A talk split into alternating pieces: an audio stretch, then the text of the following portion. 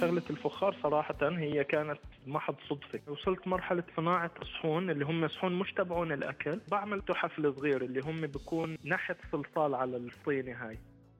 رب فيلم خير من ألف ميعاد ورب هواية قادت لأخرى. فمن كان يظن أنه من خلال سعيه لتعلم صناعة الأفلام سينتهي به المطاف ليصنع الأواني والمنحوتات الفخارية.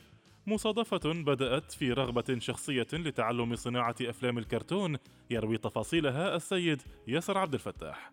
شغلة الفخار صراحة هي كانت محض صدفة. كنت بدي أعمل فيلم قصير كان على نظام ال stop motion اللي هي مثل فيلم Chicken Run ومسلسل Shaun of the Sheep فتت على اليوتيوب أشوف كيف بيعملوا هالأفلام ومن هالأساس. لفت نظري في شغلات اللي هو عن الفخار والصلصال بشكل عام.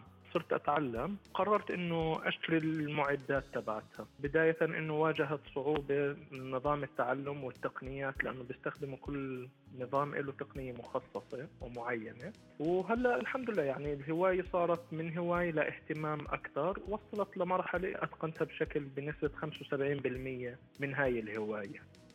عادة من يظهرون على شاشة التلفاز أثناء تشكيل الصلصال يكونون من المحترفين وهؤلاء يجعلون الأمور تبدو سهلة جدا وهم يشكلون بأيديهم المغرورقة بالطين أوان فخاريه تدور لوحدها على محورها لكن الواقع أكثر تعقيدا من ذلك المشهد بكثير. فهناك تفاصيل معقدة تتداخل حتى في أنواع الصلصال والأفران المستخدمة وغيرها.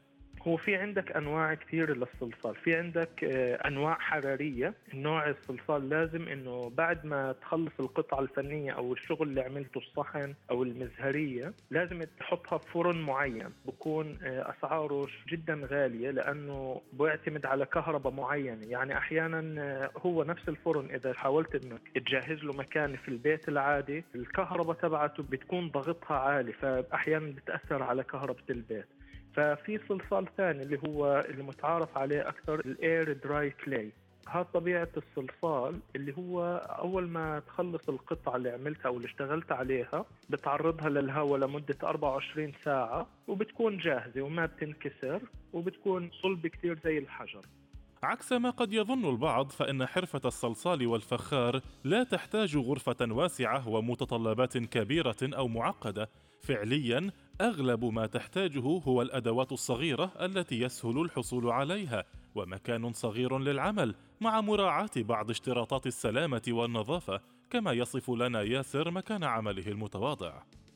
هو مش مشغل هو فعليا غرفتي مخصص لها مكتب صغير لأنه هي صراحة ما بدها الأدوات الكثيره بس هو الفخار طبيعته إذا تعرض للمي حيرجع زي أصله حيصير طين. هون لازم الواحد إنه يشتغل بمكان إنه يحافظ عليه قدر الإمكان لأنه للأسف إذا اجى على مكان معين مثلا إذا اجى على السجاد أو على الكراسي صعب يروح. فهون كانت إنه المكتب خصصت له مكان معين. الموضوع هون كان عادي. بداية كان شوي فوضوي بس بعد تعلم وخبرة لا صار جدا عادي الفكرة.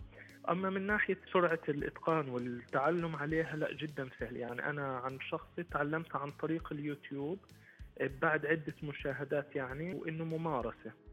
رغم حداثة عهده نسبيا في هذه الهواية إلا أن ياسر يأخذها على محمل الجد تماما حتى أخرجت أنامله نتائج بديعة على أرض الواقع.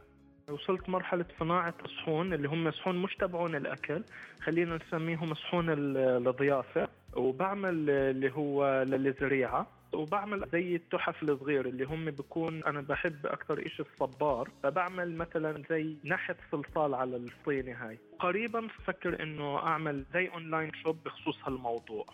ربما أصبح لدى ياسر اكتفاء ذاتيا من الديكورات المنزلية التي صنعها في مشغله المتواضع. ولكن ربما أيضا ستجني غرف معيشة أخرى ثمار هذا الفن الجميل.